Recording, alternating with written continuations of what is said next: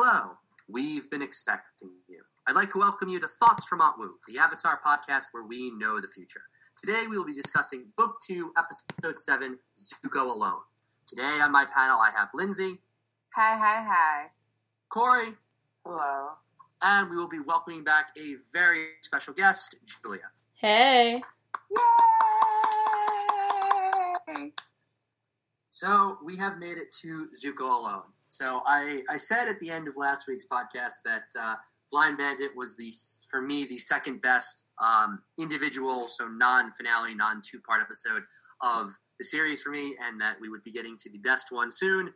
For me, right at the start, um, I uh, remembered this episode as the the best standalone episode of um, Avatar. So we will talk about that a lot. But I just want to say, obviously, this is a very uh, highly anticipated episode, an episode that a lot of people have very fond feelings for. So we will be talking a lot about it. So let's get right into initial thoughts. Corey, why don't you give us your initial thoughts for Zuko Alone? Oh yeah, I absolutely love this episode. This is actually one of those episodes too that like I remember the strongest when I was like growing up. Like when I like think back to Avatar, like this is the episode the book two. When I when I think of book two, at least this is the episode I think of. Uh, it's just it's like one of those just perfect set pieces. This is the one that like if you have any doubts about Zuko, this is the episode that like really gets you behind him, the past, Iroh, and everything. This is really one of my favorite episodes of just television of all time. Okay, Linz.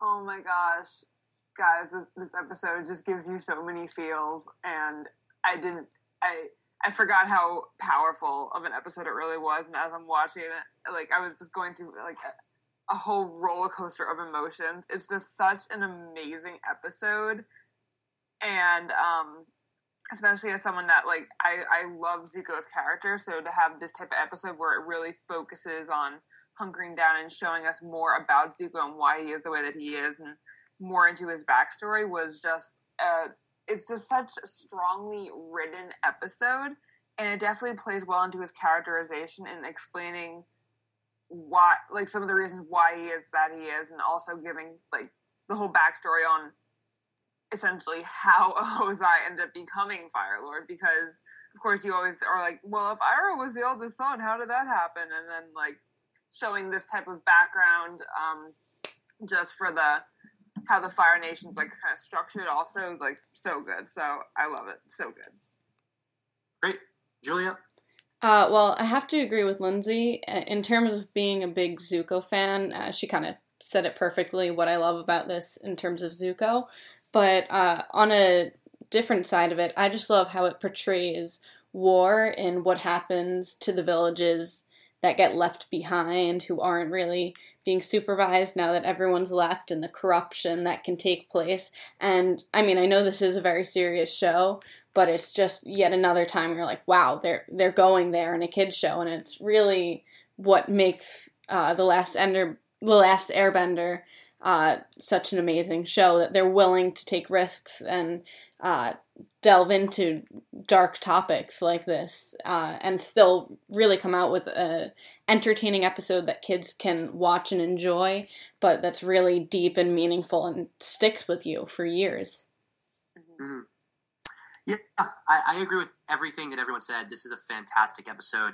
Um, I think that you could make an argument this is one of the most important episodes of the entire series. Oh, yeah. Obviously, this is not a like Avatar is not a very filler uh, filled show, so it is not. It's not like most episodes have you know are unimportant. But if you really look at this show, if you took Zuko alone out, you could make an argument this show doesn't function properly. I mean, you get all the backstory about how Ozai took power, um, and then everything about Zuko's character and the introduction of all that. It, you, the show really just would not function without this episode, and that that's just an incredible thing to um, Mm-hmm. to be able to think about. Um, the other thing that I'm I would really like to say is obviously this is a deep dive into Zuko's character. It's titled Zuko Alone, and and that's what it is. But I love how dense this episode is because we're also getting really great backstory uh, about the Fire Nation. Julia brought up the um, you know seeing the towns that are left behind in the war, and also Azula's character. Um, yes. we've talked at length about Azula's character in introductions uh, in episodes one and two or one and three, and how like you you immediately see this character and, and, and how fully formed it is. And now we get to see kind of the, the, the origins of Azula and like where she came from, how she was raised, and I love a lot of the really subtle storytelling that they give uh, regarding their childhood and, and, and how you can see uh, Zuko and Azula growing up um, together. So right off the bat, this episode starts off um, with one of the best visual um, shots, uh, just in, in general, it, it, it's really great how it's it's they play it without dialogue. And, you know, Zuko isn't talking, and yet you can see Zuko's everything about his situation right now. Where he's in the hot sun, he's tired, his posture is a certain good. way. Mhm. The ostrich horse looks looks the way it is. He's walking through this this this wasteland, um, and it just it looks great and conveys so much storytelling through pure visuals. And also, just as a as a quick note for anyone who didn't uh, who doesn't know, um, the the the battlefield that Zuko is walking through is the same battlefield that Wan, uh, the first Avatar, dies in. Just it's a fun little like tie-in uh, that they brought back in Korra that I just want to mention here. Um, Hey. but overall, just I, I love the visual storytelling of this, um, and I, I just it, it, it's oh, I, I I say this a lot, but like a lesser show would would feel the need to to do all this with dialogue or purely have people talk. But no, this is just they can just play it purely through um, through visuals. Mm-hmm. It's very Yeah, um Mad Max esque the opening. That's what really struck me when I was rewatching it. Just the wasteland desert and very little dialogue and just relying on visuals, everything you said, which is kind of an interesting uh, way for them to open, but in a good way. Yeah, I, I definitely agree with that. The because I feel like it opens up on such like a desolate type of environment, and him literally all by himself, and it it really just shows not only like where Zuko's at physically, but also probably emotionally and like mentally, because he literally is all alone and he doesn't really have anything to like hold on to right now. So to see him in this type of struggle that he's facing all like right now is definitely a good way of like just kind of going into the episode i feel like hmm Yeah. Now, once he gets into town, we we get to see a really different side of the Earth Kingdom. Because yes, we, we we've had theoretically an Earth Kingdom villain before with you know the general back at uh, the start of in, in Avatar State, but you know that general was still seemed like his heart was in the right place. He was just a Mhm. little crazy, and you know I, I had my problem Just a with the way little. he was portrayed at the very end. taking the wrong approach But but this is the first time we're really seeing Earth Kingdom soldiers as the villain and as like truly bad people. Um, and I like that. I mean, one, this is an episode a lot about perspective and how actions should define who you are, not um, you know birthright and not you know uh, the, the the individuals of who you are. And I, I think it's a good choice to have that that usual juxtaposition where we're used to, oh, well, the Earth Kingdom, they're the they're the good guys of this story. I mean, they're not technically Aang, but like they're the side that but we're they're not we're the fire nation and, and in this case, we just get to see some like really not good, um, good people. And it also does a good job of you know kind of showing off that you know the Earth Kingdom as a whole is. We often talk about how the Earth Kingdom is a little bit you know is a little bit weirder because it's not as centralized. The the, the army is not um, you know as homogenous as, as it is in, in the Fire Nation. And this kind of, I think, helps to show why the Earth Kingdom has trouble in this war because you can see that these these people aren't like reporting directly to a commander who is you know in the same in the same like even though the Fire Nation is we, we think of as almost objectively evil and pretty bad like it it does feel like these type of soldiers this is the kind of thing that would breed in a more undisciplined and un um, less trained army mm-hmm.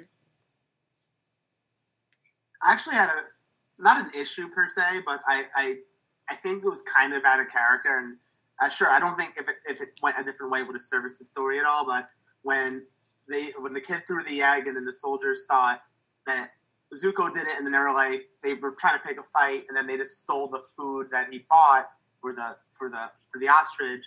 I think Zuko, in most circumstances, actually would have fought and contested it, and I, I think he was a little too passive I know like they they're trying to like because in the beginning like he had a chance to rob the girl, but then he realized she was pregnant, and, you know, and all that, and he didn't. But like he was, I think in his mind he was ready to do it, and in this circumstance, I think he was justified to actually defend himself. I think it's. oh, sorry, you can talk. No, no. Uh, I think it's more really just shows more the mental state he's in. He's just so exhausted after being in the desert alone for days, not having eaten. So I, I think he's really just not in the mood for a fight. Whereas I agree, normally he, he wouldn't put up with that shit.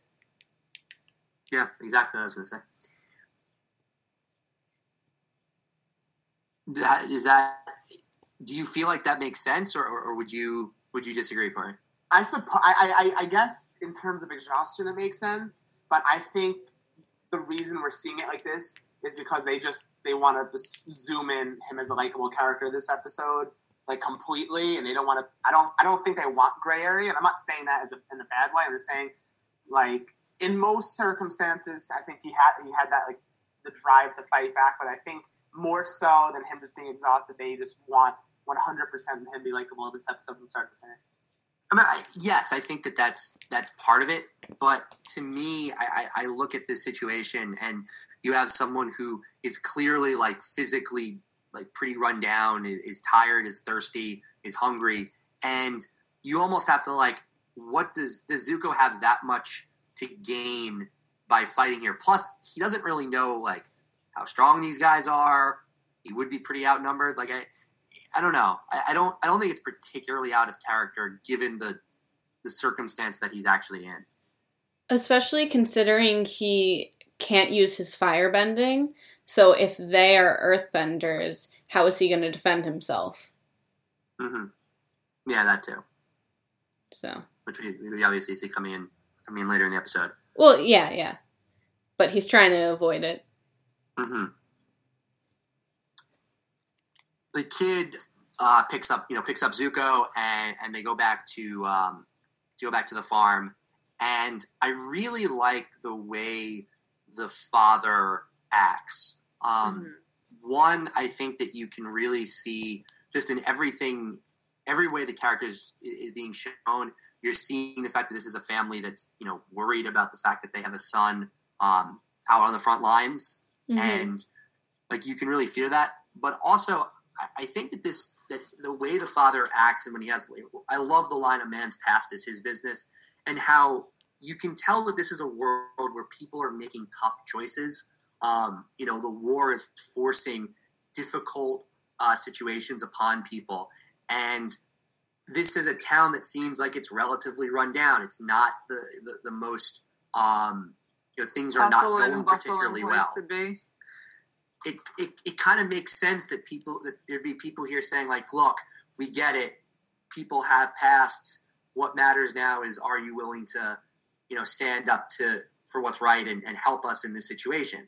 And I, I- think that's that really captures what is going on. And later on when um, when we see Zuko speaking about um, the, the victory in the war during the, the, the final meeting that Zuko's at with Ozai and Azula when uh, Ozai eventually has the plan to burn the entire Earth Kingdom down. You know, uh, the question is posed like, "Oh, Zuko, you've been among the Earth Kingdom commoners. Like, how will we? How can we get them to com- to commit?" And he says, "Oh, the Earth Kingdom. They're they're a strong people. They have hope. They're they're going to keep fighting." And you, you can kind of see a little bit of that here, where like this is the type of people Zuko is thinking about. Of you're not going to break them just by conquering them. And Mhm. obviously, Ozai takes it to mean, oh, well, let's destroy their hope and burn the, you know, everything to the ground. You know, a rational interpretation. Well, of course. I mean, Ozai is nothing if not interpretation. rational. Yeah.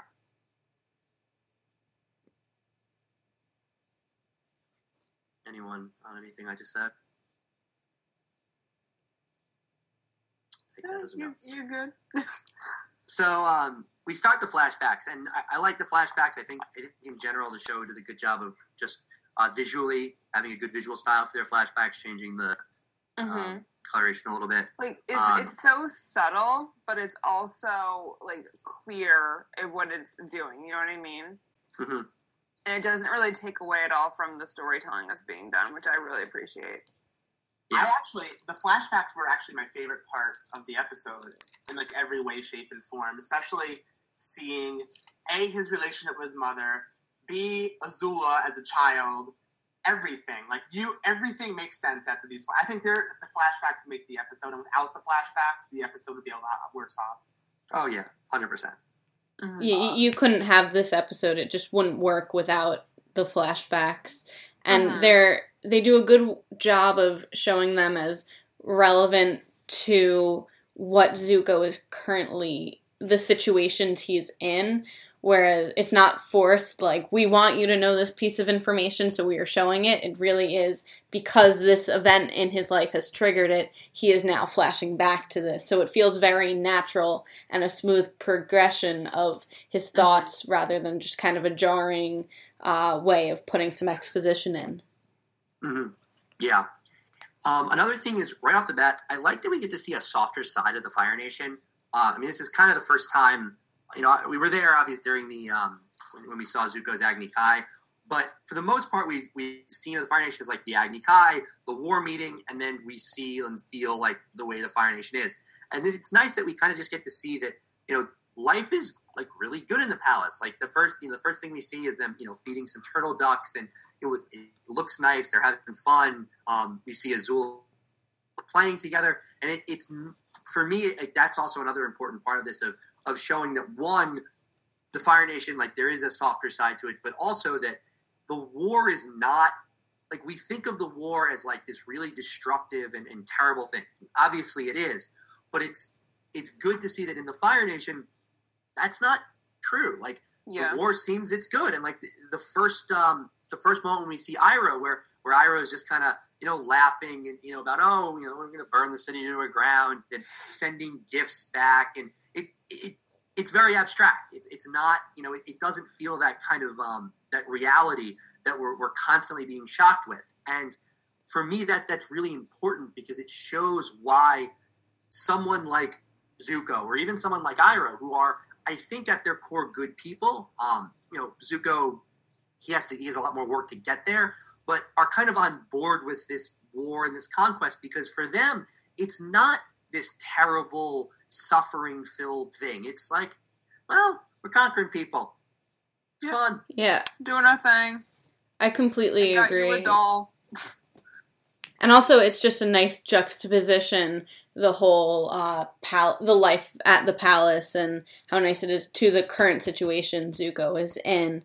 Uh, mm-hmm. going back and forth between that nice pampered life where he's wearing those nice robes and is uh, being having his every need attended, whereas he is, as the as the title suggests, alone in this desert on an ostrich horse with no name, starving on an ostrich. And again, I love, I absolutely love to like his relationship with his mother because like mm-hmm. everything else makes sense about him, like just by seeing that. And it's so sad. And it's yeah. I'm so I'm so emo. And also also seeing how the mom treats Azula fairly in comparison. Like mm-hmm. where like if she needs to be punished, she would be the one, and definitely not the Fire Lord would not be doing that, and that's probably why Azula likes the Fire Lord a lot more. Yeah. Mm-hmm.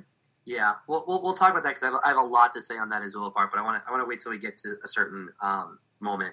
Mm-hmm. Um, and then, um, so once the flashbacks ends, we, we get the um, we get the scene with uh, Zuko teaching um, Lee the dual swords, and I also think like obviously one, it's you know we're seeing Zuko connect with you know an Earth Kingdom uh, peasant, which is you know an, just a nice thing for its character. You know, someone who is you know is the the heir to the Fire Nation is in theory wants to to eventually rule over all of this as as their as them with them as his subjects. Um, but also, it's nice to see a little bit of like the seeds of of Zuko as a teacher, because um, in the end, Zuko is going to become Aang's firebending teacher. And unfortunately, we really don't get much of it uh, because it doesn't really happen until you know pretty much the end of the show. So we don't see that much of Zuko legitimately training Aang. And so it's nice that here we get a little bit of like, oh, so this is how Zuko would teach someone who you know uh, a skill, uh, not firebending, but you know, fighting in, in general.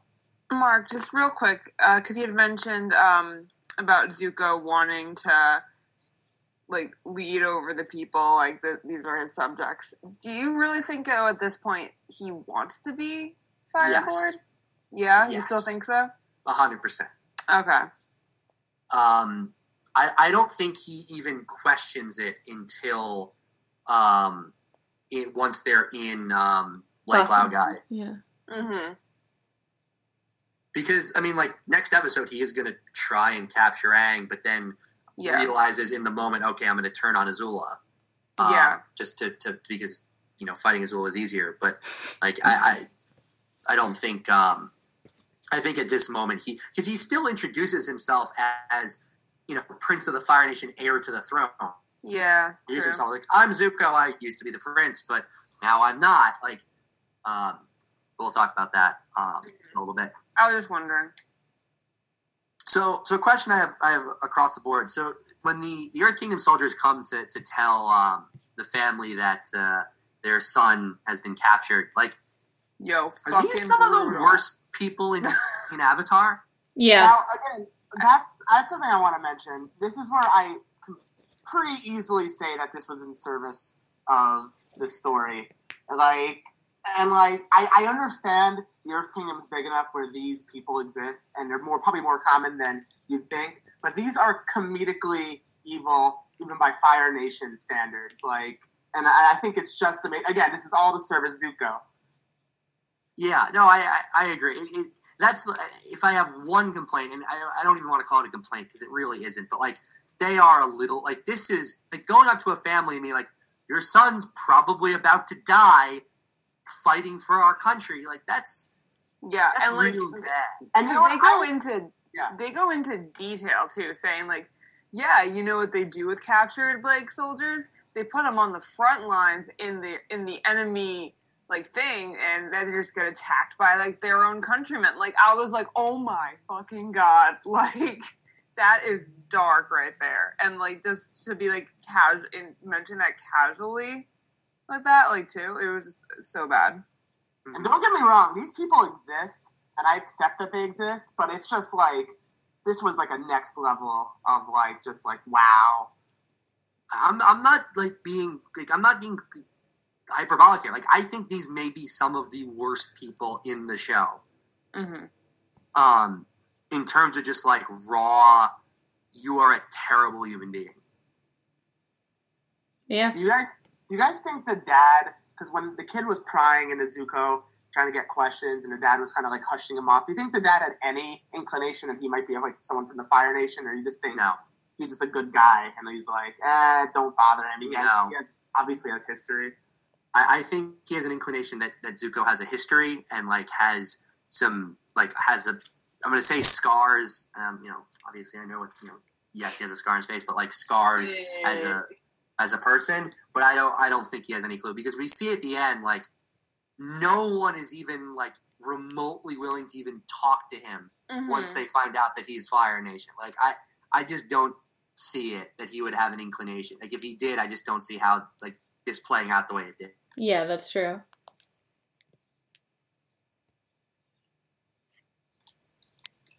the next flashback is where um, you know they, they get the news about Lu Ten's death, and I like that immediately you can see a, a, a change in in the mood and the way the um, kind of the way the world is because as I said before, like it's it's very abstract of you know oh there's a war going on and, and, and people are fighting, but suddenly you know you're when a member of the of the royal family is dead, like it's a completely different world, and obviously And we then s- it, yeah, Yeah. it, it actually becomes something that the, the royal family then has to deal with. It's not them just saying like, "Oh yeah, so we conquered Ba Sing Se today," or like, "Oh, we set this village ablaze." Like, no, now it's like someone that they know personally in the royal family, And the the heir, the future heir Yeah. to the throne. the, the heir to the throne, basically. Yeah,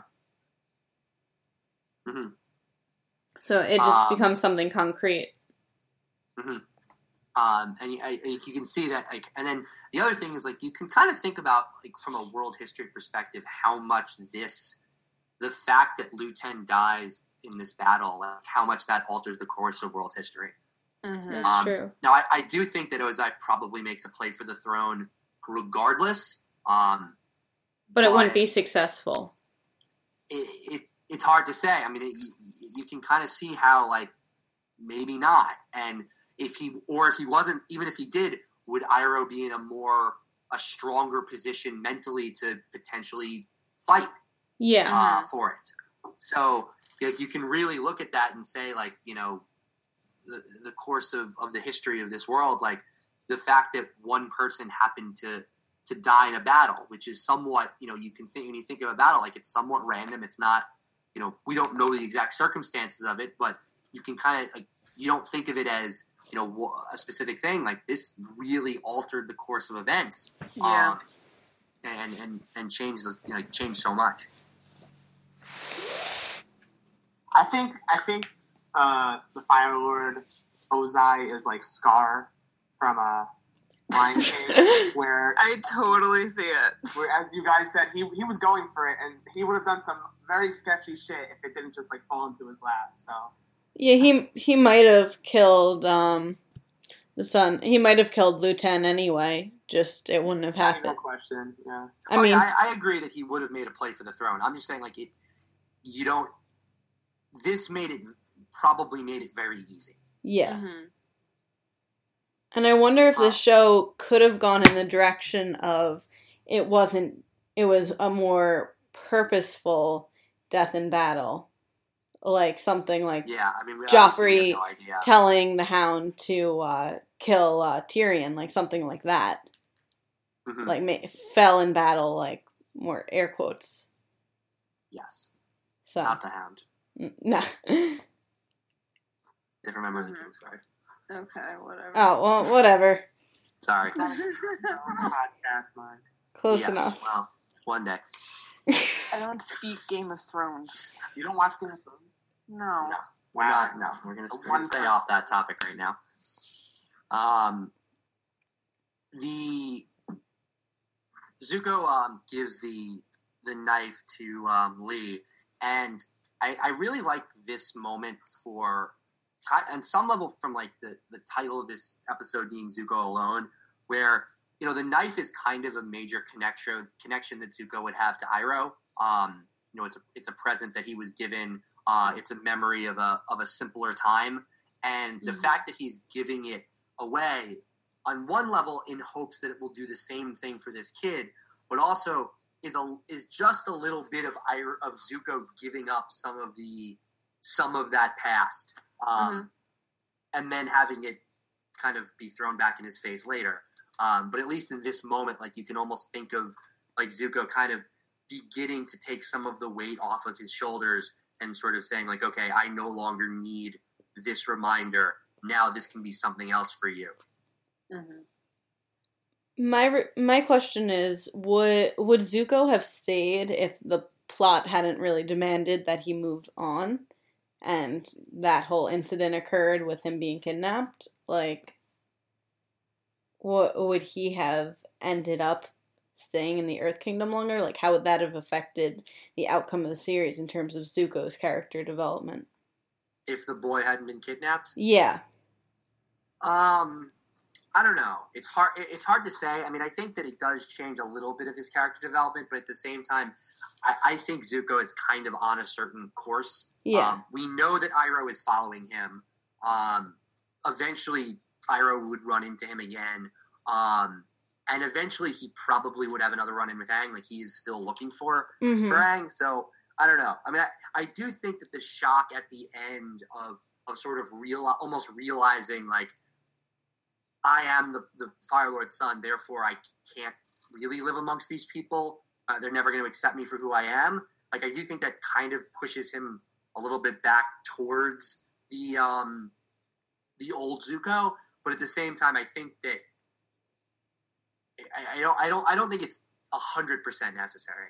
But I think this is really the first time he sees on a more concrete level just what the Fire Nation means to these people, just the the fear and just hatred they feel for him because I think he he understood on a theoretical level that the Fire Nation was hated, but to feel that hatred from people that he had grown to respect and who he felt, you know, some sort of affection for, not affection, but you know, had started to care about, to have that directed, um, that vicious hatred directed right at him, and to know why, I feel like that was definitely a wake up call. Oh, are you saying in the other direction, like this is in the end something that helped show him the evils of the fire? Yeah, yeah, that's and- more what I meant. Oh, okay. Yeah, yeah, I think that's um I think that's fair. Um yeah, I would I would agree with that.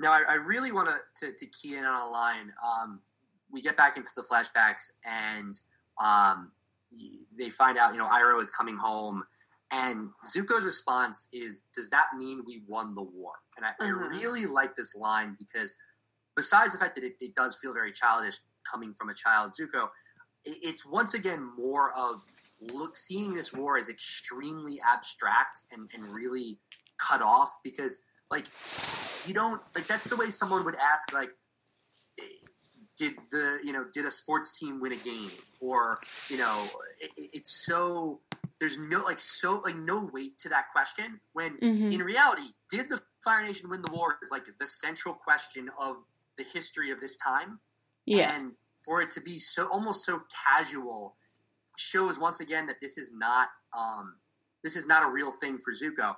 And now Zuko is seeing the war 100% up close and personal. Um, and even like if you look at book one with Zuko, like for the most part, Zuko is kind of removed from the actual war part of it. He's on his Mhm. ship. He's chasing Aang. Occasionally, he has run-ins with you know with Zhao, but for the most part, he's not like on the front lines, and he's not seeing people who have been extremely affected by it. And now, like it's com- a complete 180 where the war has become com- totally real to him, and and that's just like that's a great that's a great writing right there. That line is is incredible. Yeah, I agree. Um, now we get on on the really like some of the real keys of Azula's character and, and how much Azula's character development we get here. Mhm. Um, one, Azula sort of being like, why didn't Iroh stay and like keep fighting? Like, yeah. so he lost his son. Whatever. Like you can see how for Azula, it's not a there isn't that care for life. It's more Mhm. of success is what matters. Success is what what drives things. Wanting to be the best and all that. Um, and the other thing is we get to see Azula and Corey mentioned this a little bit earlier. Um, Azula in the eyes of her mom, where you can Mhm. see it. Her mom knows that she's a bit of a monster, and, and you know that that Yeah. line come back later in the beach. Um, while her dad, when when when Azula is giving her demonstration in the um, for Azulon, the Ozai is completely looking the other way because she's a firebending prodigy and because she's incredibly smart and tactical and all these things. So for Ozai, she he'll let her get away with anything because she is showing power in his bloodline. And you can understand how Azula has become more and more or got closer and closer to the character that she is today with the fact that for her father, all that mattered to him was the was that she was the best and that she was pushing her her abilities and, and her merits as far as possible. While and once her mom is gone, there was nothing to keep the the kind of evil tendencies in check. Mhm. Um, and, and I really like that. And you just have some like really great lines like coming from a kid, like when she's like, "Why are you calling him the Fire Lord? Just you know, call him grandfather. He isn't the powerful Fire Lord he used to be." Like this is a world where that kind of like talk could probably get you in serious trouble. yeah. Um, and you know, this is a, a young child, but again, Ozai isn't going to care because for Ozai, she's great at what she does, and she's going to bring him power. Um, and that's also, really, like it, it really good. mirrors him. She she's like her dad's daughter. You know what I mean? oh yeah, So like like you you completely understand why not only that he knows how talented she is, but that's how he would act and has acted. So like he sees her like he sees himself in her. Yeah, I would agree. It's it's not just looking the other way. I think he admires the fact that she's like a tiny just like sociopath. Like, hmm yeah, he yeah, he uh I think he encourages that as well as her honing her skills. The fact that she is uh very much doesn't really care for people and just wants to do what needs to be done and is very ambitious And I- I think he loves that part of her personality, n- not just ignores it. Mm-hmm. Yeah, definitely. Um, now we do get to see Azulon here, um, the Fire Lord before, and Yeah. that's the one. The one thing. It's not a gripe about this episode. It's more just about the, the series in general because the Fire Lords across the board, except Sozin, really get a, a, a very small amount of characterization. And Mhm. Azulon's character is a little bit odd here, um, because yes, there's obviously a cruel side to him, um, and and and like a, if you believe Azula, and to some degree, it's it's been it, it was confirmed. Um, Yeah. in the comics, it gets really a cruel thing to think of, like the fact that Azulon's like you, you're gonna kill your son, who is my Mhm. grandson. Like you know, Zuko is Azulon's grandson. Um, but at the same time, it's a little bit odd because of the fact that, like, he's like, you need to understand the pain Iroh's in. I'm not gonna betray my my firstborn. You know, he's suffered enough, etc. Which is kind of, I don't know. It just seems a little odd to me that someone who's like, I don't want to put my firstborn son through uh, losing his birthright, so you should lose. So you should have to kill my grandson. And on top of that, I have. It, it seems to me that Azulon, I, I just feel like he wouldn't need that much convincing that the Iroh who just abandoned a battle and is gone and doesn't have a bloodline it it feels like it shouldn't be that hard to explain to the the Azulon we've seen that he probably shouldn't be heir to the throne anymore. I guess in general, like what are, what are you guys' thoughts on the a the scene between Azulon and Ozai, and just in general the the fact that the the beginnings of the plot to to put Ozai on the throne.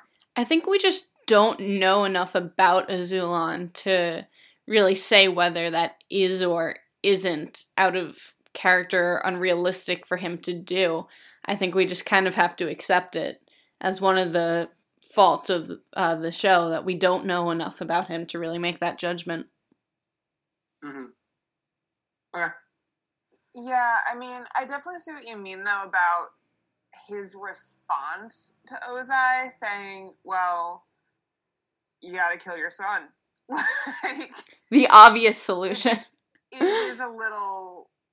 I, like I don't even have words. to Extra? Uh, yeah, like very, very, very, very, very extra. like it's it, something in that sense doesn't really make sense to me. Like I understand it from the point of view, and like he's like, yeah, you have to suffer, but at the same time, it is his grandson too. So I don't like I don't know. There, but But Zuko's a disappointment in everyone's and eyes. also, just going off of what Julia mentioned, like we don't know enough about him, so I, I definitely agree that, that there's something a little off about Azulon. Granted, this is an old guy, you know, who's been, you know, leading a nation in war for his entire life. You know, you, you maybe Yeah. could understand perhaps perhaps he's a little, you know, getting old and a little He's crazy. losing it. And he arranged the marriage between Ozai, so he's traditional. That's true. That's true. In order to combine the bloodlines. I don't think he's evil. I think he's just super traditional. Like you know what? I- Like Tywin, Tywin Lannister. That makes sense to you, Mike? Yeah. I don't know. I was thinking more Mad King if we're going Game of Thrones. No, well, Mad King's Yeah. mad. I don't think he's at the point where you could call him mad. No, but he's, he's not quite Aerys, but I, the thing is, he's not. Tywin is 100% obsessed with family but he's in sane. every way, and that's it. Uh, He kept Tyrion alive, so I think that automatically makes him Yeah. better than um, uh, uh, Azulon.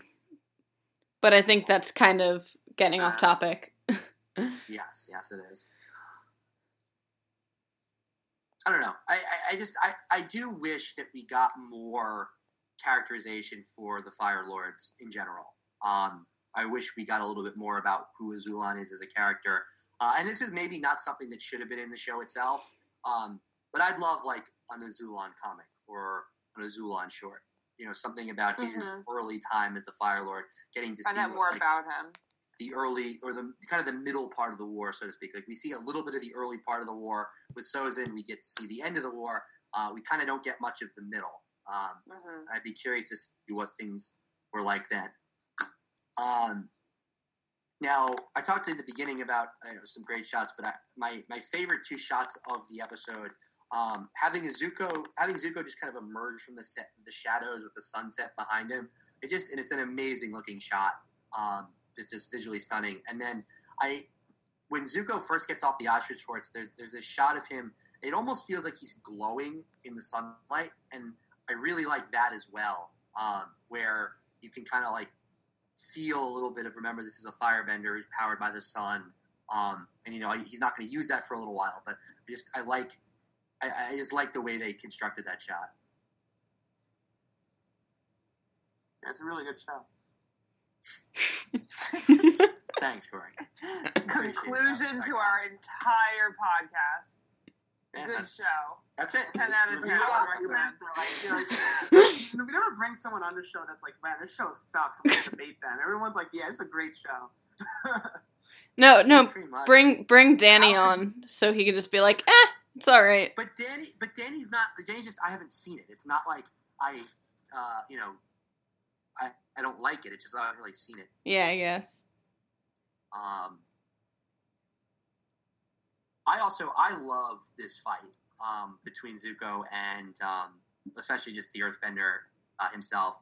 Uh, one, it's it's a pretty different style of earthbending uh, using the hammers, um, and then um, seeing you know you know Zuko both at a disadvantage and kind of like knowing in the back of our minds like well he's fighting handicapped um, like he could use fire and then the moment you see you see the fire like wow that is some raw destructive power um, and I just visually everything about it, I, I really enjoyed this fight Yeah, it's a good show. okay that, that, that's going to become the meme for this episode um, now the major the major climax of the episode um, is when Zuko you know reveals himself and the visuals of that scene. Oh my Yes. god. Beautiful. You know what this reminds me of? Like the good way, show. the way we have like him actually being a literal vigilante. I, this Mm-hmm. comes. I think this is like another vigilante thing, but instead of seeing it more of like traditional vigilante, it's like cowboy riding into town.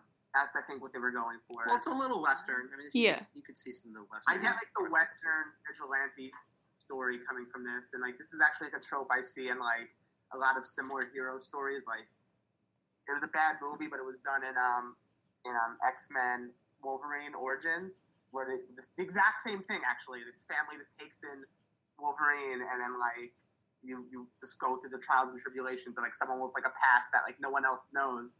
Like it's a very good way of telling a story. hmm Um, the other, but seeing the, the visual reaction um, from everyone, or visual and auditory, um, just the reaction from everybody the, the moment that um, that Zuko has re- revealed himself. Um, you know, right off the bat, obviously the entire crowd that's like cheering for him, that's like hoping he beats, you know, They're beats like, these soldiers No. totally turns on him. I, I love the mother, um, like standing in front of him and being like Mhm. suddenly fearful. And this is someone that, you know, she invited him into his house and like, you know, they they ate together. This is a she she went to him and was like, "Can you help me get my son back?" And Yeah. all Zuko did was did everything he could in order to do that. But for the mom, like she views firebenders as a threat, and she's gonna, you know, that's how she's going to be. And then Lee's reaction um, is just, you know, it, it's incredibly hurtful towards Zuko Mhm. because you know he this is someone who's kind of you know looking at kind of as the younger brother, and, and he's you know, kind of taught some things. He, he tries to give him the knife, and you know Lee is just you know no, I hate you. I, I, I hate firebenders. But the other thing is, we talk about you know the, the, the biggest theme of this show being the loss of childhood in the face of war, and the fact that a kid is willing to turn on someone just because of who they are, because of you know just essentially you could say because of their ethnicity, immediately is you know like that's a really heartbreaking thought that you know uh, this you know this young kid who's connected with this guy who you know Mhm. if, if if everything was the same except he wasn't a firebender and instead he'd used you know water bending to, to to beat this guy obviously that would have been a little weird because you're in the desert. But my point being the same, like it, it would. The only thing that, that that's been revealed is the fact that he's from the Fire Nation, and you know he can say "I hate you." Like that's Mhm. that's a terrible, terrible thought for a world, and but it, it makes sense. Like this is a world where you the, the firebenders have been the enemy for a you know hundred years. No, Yeah. I have a quick question though. Do you because obviously I do think there would be animosity about him being a firebender, but do you think that was just escalated even more by admitting that he is Prince Zuko? I don't think the kid knows. Yes, No, I don't think the kid would know who Prince Zuko is. I, I I think just the fact that he was a fire na- a bender that was that was it. That was it. I mean, you would have to ask the question. Let's say instead of saying that, let's say this was Zhang Zhang, like he'd said, I was in the Fire Nation army, I deserted. Maybe then things change. But even then, like the, the, the mom's reaction of like, you know, getting in front of, of him kind of gives you that sense of like, there's like, I hesitate, I don't want to use the term racism because that has a lot of like baggage to it and isn't Yeah. exactly what I'm saying, but like Xenophobia? ten- like, what? Xenophobia? Essentially, yeah, that's a fair. That's a, a better way to say it. Like, there's just this, and, and again, it makes sense. You're in a world where it's you know multiple generations have lived through this war for a long time, you know, and the um the fact is like that gets very deeply culturally ingrained, and when everyone is being brought up in a world where be fearful of the Fire Nation, it's gonna like it's to be difficult to trust or to, to even you know be around someone who if you knew he was a firebender Yeah. No, I guess my biggest question though is then, like, because I, I don't expect there to be no animosity at all about him being a firebender, but the fact though that he is Prince Zuko, he's the son of the guy who's leading all this stuff. Like, he's like essentially in charge of the entire war happening. The having someone like that there, especially, do you think that added to it? i don't think it helps um i i, I don't I, I think that it's yes i think that it, it does it does lead to it but i i think that it's more just the fact that Just he's about him being a firebender, yeah. Okay. is the, the main thrust of it and But okay yeah it's a little on the cherry on the top I also don't think the kid knows what Zuko is. He doesn't know internal like firebender politics. That makes sense. yeah yeah of course But I think he understands the general concept of Yeah. uh, like a someone says, monarchy. I am the son of the Fire Lord. Like you know, like he Right. doesn't need to understand the whole exile and he he just this is a man in a position of power in the nation that kidnapped and possibly killed his brother. yeah. hmm Probably killed his brother. I, I bet the farm on that. is probably going to kill his brother it probably hasn't happened Definitely bet Uh. the farm on that one. the the real one. uh, The other thing is the the the cho- like Zuko's choice of words there is also very interesting because you know he referred. Yeah, obviously he is this you know the son of Ursa and Fire Lord Ozai, but he's not actually Prince of the Fire Nation and heir to the throne right now. Like hmm he has been exiled and he's trying to get his birthright back and capture the Avatar so he can return home. Um, and obviously, part of that is is going off of the line. You know, he hears from his mother um, in the flashback of like, "Always remember who you are." Um, but it's it is interesting that like in this moment you can see Zuko kind of essentially affirming his identity. Um, and for him, his identity is still heir to the throne. And this is kind of what I was saying a little bit earlier when you know until the end of this book, we really I don't think see Zuko fully questioning his identity. Like even here, when push comes to shove- when Zuko is forced to admit, because Zuko could probably say something, and like I said, I think the fact he's a firebender is the main point. But I do think Zuko could have said something like they don't know he's the the prince of the Fire Nation. I think if he had just been like, I'm an outcast from the Fire Nation, you know, I don't think that Lee accepts him, but I think that people probably are like, okay, fine, whatever. But the Mhm. fact that he, he affirms fully that he is Prince of the Fire Nation, like you can still see that that's like a fundamental part of his identity.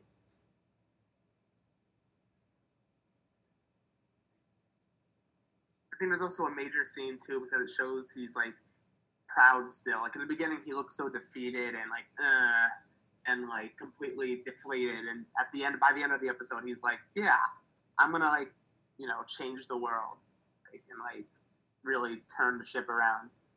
I don't know about turn. What do you mean by turn the ship around? Like what his dad has done. I don't know about that. No, I I think saw, I would say at this point he still wants to follow more or less in his father's footsteps, although the gears are starting to turn. No, I think this episode is the complete opposite. Actually, like I think he, especially what, what that's why I, I said this entire episode serviced the fact that he was a good person. Now I think he know like there's if his dad came to him right there at the end of the episode was walking the sunset, like I'll take you back. I think it would have been a lot more complicated than it would be in season one. Um, well, Corey, it's it's been a while. It's you now have our this week's Corey is wrong. So yeah, Corey, you're wrong. um, no, I, I I think you're completely. I think it's completely the opposite. I think that this is a at the end. Uh, yes. All right. Let me let me go back. I think that during the episode we are seeing a little bit of the gears turning towards Zuko becoming closer to the guy who will eventually betray the Fire Nation and teach Aang and work to defeat Azor. But I think we're one a really long way away from that, and B, I think to say that in this moment, um, I if if if if, if Ozai was like, "Come on back, you're the heir again," like again in the end, it, when when when Zuko is forced to um like admit who he is, he doesn't say, "I was heir to the Fire Nation, but I'm standing with these people because these people need my protection." No, he says, I am heir to the Fire Nation. I am the prince, and that's it. Like that's what he says his identity is. So I think we are like a long way, like really a long way away. And the, again, you also have to remember, Zuko alone, Iroh isn't here, and Iroh is a major part of what pushes Zuko towards towards the uh, you know towards the light. And the Mhm. fact that you know you could make ask an interesting question of like how would this episode be different if Iroh was in it? Um, like if Iroh showed up in the end, that's a question. But like, I, I'm sorry, I just I don't think that you can say at this moment if if if Zuko had the choice, he wouldn't make it. Um, because we're a long way from Zuko being forced to re-examine his life, and then even after all of that, when it seems like Zuko has made the right choice, he in the end still goes back to the Fire Nation. So like we're not even to the point where he's able to have a difficult decision. Well, the circumstances that brought him to that point are a lot different. Like at, by that the time you're talking about, I'm talking right now, right now. No, see, he now. had more time to develop and be influenced by Iroh and come to think that maybe he he doesn't need that to be his end game to get on the throne. I think he's at a much farther point in his character development at the end of this season and he's still conflicted like Mark was saying. I think maybe he would feel a little guilt, but I, I think it would be a fairly easy decision for him to say, like, all right, I'll take my throne. Like, I, I, screw these people, they hate me. hmm And, and like, yeah, I, I under, I think that yes, if if Zuko was like on the throne tomorrow uh, within this world, like, yes, I think he would have been a better person than I than than, than Azula or than than Ozai. Firebenders confused. Um, but even then, I, I'm not even totally sure about that because I, I think that part of the what makes Zuko such a compelling character is the fact that he had to go through everything that he went to in order to become what ends up being a very good and, and, and important um, Fire Lord. And even then, we even see that at the beginning of his um, of his reign, he's conflicted and has uh, you know and has and has issues. Um, to I, I, so, I just I think we're still a very long way away. Even though yes, this is an episode with Zuko as a protagonist and they're trying to show him as a good person, helping out, and you know, fighting for this kid he just met that he connected with. In the end, I, I feel like it's it's it's him being affirming that he is still what he still wants desperately is his honor, um, and that honor within the Fire Nation itself. Um, and it's going to take a lot of it- it's going to take this very pointed moment with Iroh when he's like, "Well, You found the Avatar's bison. What are you gonna do? You have no plan. You have no way to do this, and he decides to set it free. And that's that first moment of Iroh fully question or of Zuko fully questioning his identity, and we see what it does to him. Like he goes through this massive. Um, the line I believe is you're going through a metamorphosis. Like you, what you did change is, is causing a war inside yourself, and I don't think that war has started yet. I think that yes, Zuko may be a good person in this episode, but he's far from ready to betray his country. And remember, in the end of the day, he does fight a bunch of Earth Kingdom soldiers. Like, yeah, he does it for the right reasons, but like, you know, it's not like this episode would be very different if this was an occupied town and he fought firebenders. Like, if that was the case, I would agree with you, Corey, but it's not really the case. Yeah, but that's why I said this entire episode service uh, uh, ends to a meme. They were fi- Earth uh, Nation soldiers, but they were utter douchebags. Yeah, but the the town people were Earth Kingdom. So it, if what you're trying to say is this made him uh, more like anti Earth Kingdom, or no, I think he's the other. I think he's saying that it, it's it's it, this is him beginning to question his identity, and I think that for maybe a brief second he does, and at the end he affirms his identity is Prince Zuko. Yeah. No, like it's so fun. Like again, I, what I said earlier on, like what they're doing, what they have done with him, and I, I think they continue to do with him is this whole vigilante thing. And like they just didn't. In, I, I think vigilante in this episode, there's a little bit of it, but I don't know. No, but I, am seeing it from a different way. I'm seeing it uh, in a different tone, and the tone they were going for was um, like a more of a cowboy, like western feel to it. And what I'm all I'm saying is he has ever since they revealed that and they, they do that over and over. I, I think Zuko sees himself as someone that like it's his duty as the prince to like just turn the world around. And I really think that I, I really don't. I really think Zuko sees it as his duty to win the war for the Fire Nation. Mm-hmm. Yeah. And unfortunately, right now, circumstances are forcing him to sort of do what it takes to stay alive. Um, but I don't know. I just I keep coming back to the fact that he's going to go through this massive transformation, and even then, he's still going to choose the Fire Nation. And if like if it took all of that to make him have a difficult choice before he went through all of that, it's like I, I can't see it being a difficult choice there.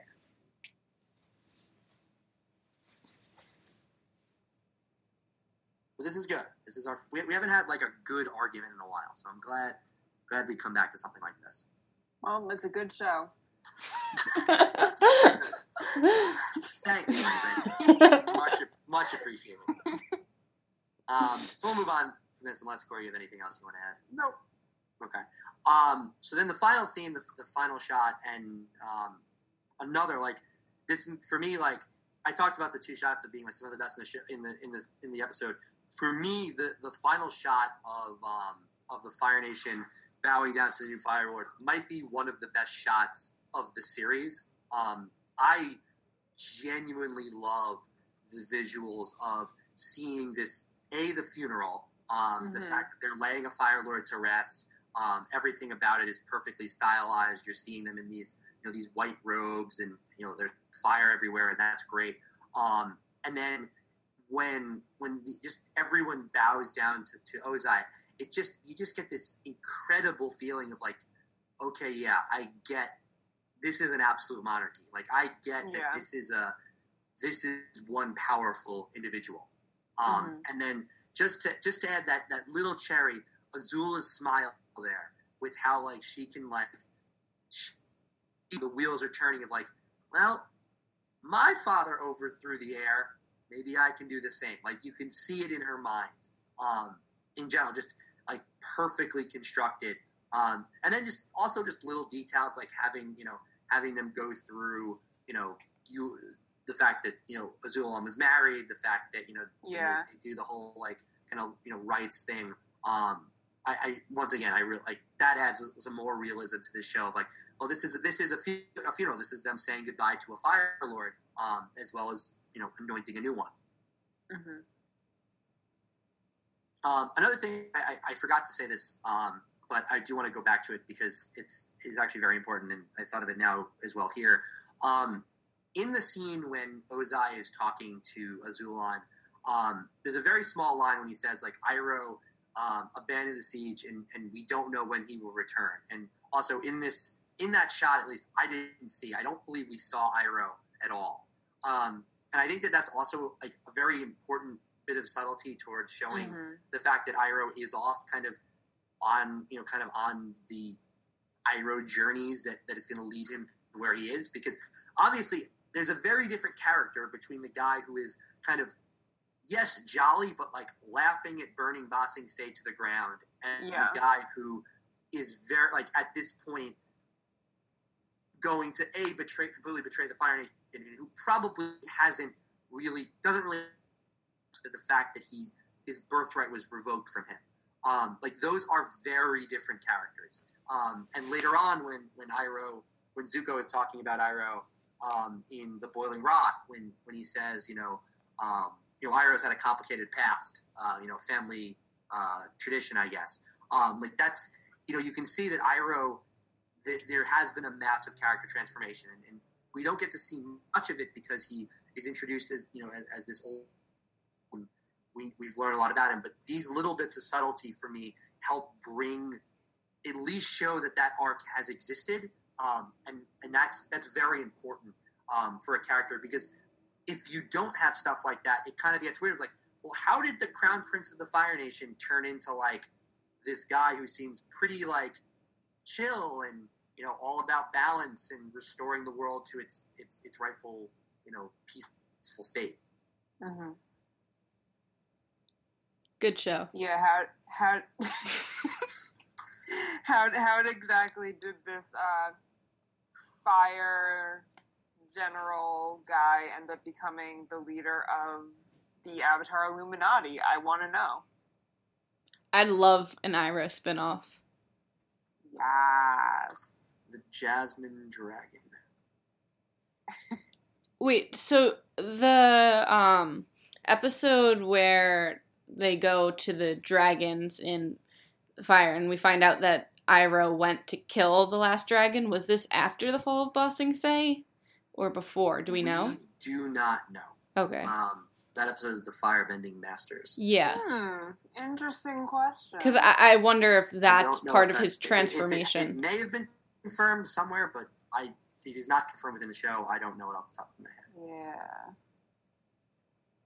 Corey, anything to add about Iroh? Um, I usually add a lot about Iroh, but not this time. Okay. Uh oh. That's fine. That's fine. Um, and then obviously the, the episode ends with with Zula with Zuko walking off, um, walking out of the town off into the sun. Um, and you know, just once again, you know, this episode begin the book ends. Zuko it ends begins and ends with Zuko on his ostrich horse alone. Um, and just just caps off um, all of that. So, without uh, we will now get into our final thoughts and our ratings, um, and we will be doing that as always. So, why don't Corey? Why don't you start us off with your final thoughts of the episode and your rating? This is w- one of my favorite episodes of book two, if not my favorite episode of book two. I think it's definitely up there. I, I gotta rewatch the rest just to confirm it but it's really good. Um, it's one of those episodes that, like as you said, I think it's completely essential to have this episode, and the show would have been a lot worse off without it. And not a lot of shows do that to you for more of a minor character. Um, but ultimately, when everything was said and done, I love the flashbacks. The flashbacks made the episode for me. I love Azula. She is easily my favorite villain in all of Avatar, and probably in a lot of cartoons. Now that I think about it, um, like Azula is just great. Like I can't say enough good about Azula, and I love seeing Zuko's relationship with his mother, and I love just seeing the backstage politics of the the Fire Nation back then, and it, it, it's just really a, a top notch episode. I'm struggling to give it a ten because I don't know. Emotionally, it doesn't get me to the point what that a ten should, and I'm not saying that as against the episode. It's just how I feel. So I will ultimately round this episode off at 9.8. That's still like as about as good as you can get. So Yeah. you're not disparaging an episode by not giving it a 10. Uh, all right, Lindsay. So, um, going back to what I said in the very beginning, this episode just gives you so many feelings about Zuko, and especially as he's a such one of my favorite characters, I definitely appreciate that episode for it. But it also reveals so much more that we never knew about about Zuko's backstory, his uh, more into the development and history of how the cur- current Fire Lord came to be, and seeing the relationship that Zuko has with his family and how that has impacted him today. It just it has such deeper meaning behind it all that I just think it's like such well done story. And for it also to not end with a happy ending too, I think is kind of telling of how Zuko just kind of keeps trudging on and trying to figure out what exactly he he's trying to do right now. So I think um it, it's just such a good episode, and I I honestly forgotten about how good it was until I rewatched it, and uh, I'm gonna have to give it a ten out of ten. Okay. And Julia. Yeah, so the thing is, book two is probably my least favorite of the three seasons, just in terms of the overarching plot.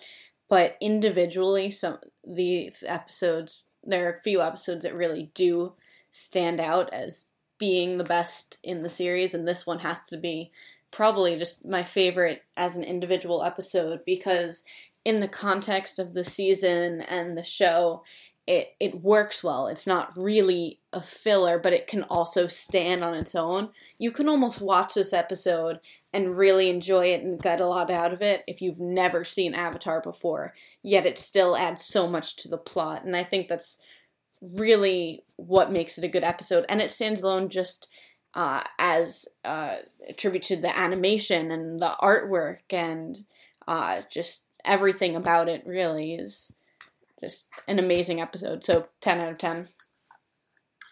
Okay, um, great. So I said at the start, I think this is the best standalone. By, by standalone, I don't mean um, like self-contained, but I mean like non-two-parter. Yeah. Um, so you know, discounting the finales, uh, essentially, and you know, a few of the, the mid-season finales um, in the show, and I and I stand by that. Um, last week, I gushed like crazy over Blind Bandit, and I think this episode is better than Blind Bandit, and I gave that a nine point nine. So I'm giving this a ten. Um, this is the second ten I've given out. Um, I do think this is a little bit weaker than, than Siege of the North Part Two, um, just in terms of it doesn't have kind of some of the iconic, um, you know, like stuff, and that's a that's a season, you know, a season finale. So it's just going to be the case, but there is some granularity within. You know, there, this is just in the absolute highest tier of, of television. Um, this is a, a, a flat out phenomenal episode. The flashbacks are incredible, um, but the story within um, within the Earth Kingdom itself is also great. Um, it's very subtle. The, the title may be Zuko alone, and it may be the deepest like dive we take into an individual character, um, kind of in the show. But this is also a very dense episode with with a lot of backstory about the Fire Nation itself. Um, a lot of stuff about about Ozai, Azula, Iroh, even, um, and it just it does a it does a really fantastic job. Um, also, I just want to give them a little bit of credit for the fact that they were willing to make an episode in which we didn't have our main, like we think of our main three characters being Katara, Sokka, and Aang, and we didn't have them in this episode, and it's a phenomenal episode. And that's not to say like, oh, I don't want you know Katara, Aang, and and them to be in the episodes because last mm-hmm. week was a phenomenal episode and they were you know obviously in it. But I just sometimes shows will do things like this. They'll give a character not that Zuko's a side character, but they'll give kind of a, a different character the, the, limelight and kind of push their protagonist away. And the show will kind of suffer a little bit because it's like, well, they didn't really know what they're doing. And the fact that they were able to make an episode this amazing with the focus being on not what we think of as the true main character um, was great. Um, there are some some incredibly great visual moments in this in the episode. Um, the writing is top notch. Um, so across the board, this is this is just phenomenal. Um, so I think this is the, the highest quality um, non-finale in the in the show. Um, and for a show that is as good as Avatar, that is you know that is saying something. And also just in general, I, if if a show can have multiple episodes that I, I consider tens, that is that's what makes a show to be truly amazing. And um, this show does. Uh, now this is this being the second, so just absolutely phenomenal. Um, so that I want to thank uh, thank my panel for being here. Um, thank you to Julia for coming back. Um, now been on you've now been on two tens. Um, so I guess whenever we have you on, it has to be a like perfect episode. exactly. That's the only way I'll come on to talk if it's the best episode. That's that's fair. That's fair. This is a show that that we can do that though because there's enough great episodes. It's true. Um, thank you to Lindsay and Corey for being here as well. Uh, thank you guys, obviously, for tuning in. Um, you can follow us on social media. Uh, you can follow the show itself at twitter.com slash thought um, Auntwoo underscore pod, A U N T underscore P O D. That's in the episode description. You can follow me on Twitter at stack underscore mode, S T A C underscore M O D E. Uh, see me tweet about various things, um, some of the stuff about podcast. Um, we should be back uh, for the 4th of July. Uh, so we probably won't have an episode next week, but uh, we'll see one the week after. And we'll be moving forward with the start of Aang's uh, earthbending training and some of his issues uh, that may be coming up with uh, with the team itself. Um, and then moving right into the uh, major mid-season and mid-show two-parters with Library, Desert, and then Serpent's Pass and Secret of the Fire Nation. So look forward to that. Um, we will yeah, be, it's a good show. Yes, it is. Um, my joke. Stop stealing my joke. it's No. everyone's joke at this It- point. it's a common domain. Wow. Yes. All right. So with that, thank you guys, and we'll see you next week or potentially in two. I Bye.